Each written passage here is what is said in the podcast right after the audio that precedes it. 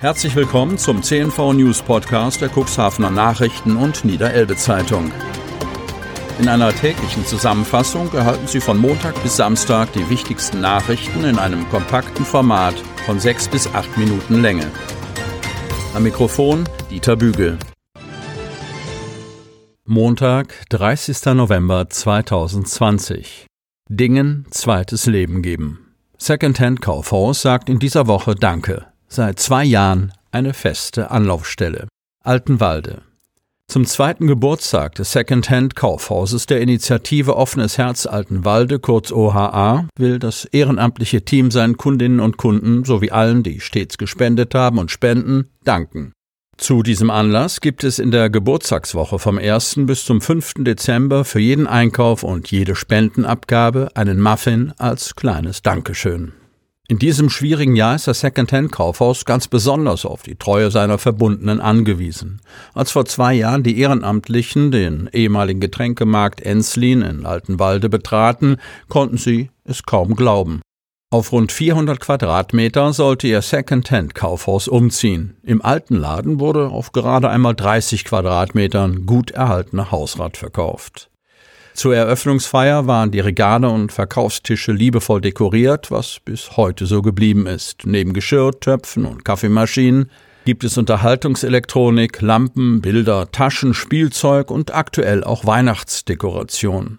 Im Laden nach Schnäppchenstöbern darf jeder. Menschen im Hartz-IV-Bezug bekommen die Ware billiger.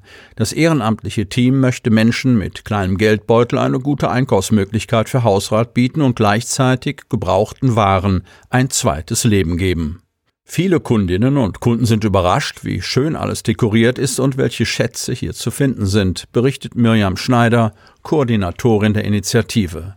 Auch Touristen kämen gerne in den Laden. Derzeit werden hier außerdem die Geschenke für die Aktion Weihnachten für alle Kinder entgegengenommen. Diese gehen an Kinder aus Familien mit wenig Geld. Von 150 Kinderwünschen liegen schon rund 50 bunt verpackt bei uns bereit. Weiß Marie Jössler, FSJlerin der Initiative und ergänzt, die Spendenbereitschaft war unglaublich groß.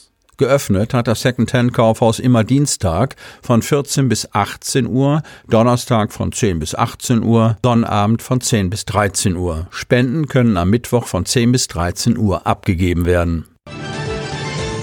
Noch mehr Sternschnuppen leuchten. Ideengeber Alfred Hennig ist begeistert, dass sich weitere Anwohner an der nachbarschaftlichen Aktion beteiligen. Kadenberge. Auch in Zeiten von Corona wird Zusammengehörigkeit in der Kadenberger Straße Oberreihe großgeschrieben. Was im vergangenen Jahr seine Premiere feierte, fand Sonnabend unter Einhaltung der Regeln seine Fortsetzung. Die Anwohner nahmen ihr zweites Sternschnuppenanleuchten vor. Ein abendlicher Besuch in der Oberreihe wird empfohlen. Waren es im vergangenen Jahr noch 21 Weihnachtssterne, die mit ihrer Breite von jeweils 2,50 Meter für einen erhellenden und imposanten Anblick in der Oberreihe sorgten, sind es dieses Jahr sogar einige mehr. Ich freue mich, dass ihr so zahlreich bei unserem Anleuchten dabei seid und wünsche mir, dass wir dies im kommenden Jahr wieder mit einem geselligen Beisammensein feiern dürfen, begrüßte Ideengeber Alfred Hennig seine Nachbarn per Megafon. Diese hatten ihre Vorgärten mit den beleuchteten Sternschnuppen geschmückt und standen jeder für sich und mit Abstand an der Straße und hielten einen Plausch mit den Nachbarn. Alfred Henning strahlte. Immer mehr Anwohner, auch in einigen anderen Straßen, beteiligten sich in diesem Jahr an unserer Aktion, freut er sich. Kadenbergs Pastor Bert Hitzegrad zeigte sich begeistert und stellte eine Sternschnuppe vor der St. Nikolaikirche auf. Die Grundschule sorgt ebenfalls für mehr Licht. Die in der Oberreihe gefertigten Sternschnuppen gingen in 2020 auch in viele Nachbarorte wie etwa nach Bülkau, Odisheim, Wings und Otterndorf. Unsere Sternschnuppen haben sich sogar bis nach Nordholz herumgesprochen und leuchten nun auch dort. So Alfred Hennig. Es ist viel mehr als nur das warme Essen. Wärmestube hält auch unter schwierigen Bedingungen den Betrieb aufrecht. Unterstützung gesucht von Maren Rese-Winne. Cuxhaven. Hallo Herr XXX. Wir haben Ihre Portion schon abgepackt. Einmal für Frau so und so bitte. Ihre Portion ist noch im Topf. Ach, Herr XYZ, gut, Sie zu sehen. Können Sie nicht Ihre Telefonnummer hinterlassen? Wir haben Sie am Donnerstag vermisst. In der Wärmestube der Diakonie gibt es heute Grünkohl und einer nach dem anderen holen sich die Stammgäste ihr Mittagessen ab. Inge Bühner ist schon froh, dass sie und ihr ehrenamtliches Team im zweiten Teil-Lockdown weiterkochen dürfen. Zweimal in der Woche, dienstags und donnerstags, können die warmen Mahlzeiten in der Zeit von 12 bis 13 Uhr in der Wärmestube in der Marienstraße 50 abgeholt werden. Und das stellt weit mehr dar als nur die Versorgung mit Essen. Auch wenn sich jeder nur kurz aufhält, die Essensausgabe ist ein schönes Ziel für diesen Tag. Es gibt ein freundliches Wort bei der Übergabe und man hat sich gesehen und vergewissert, dass alles den Umständen entsprechend gut ist.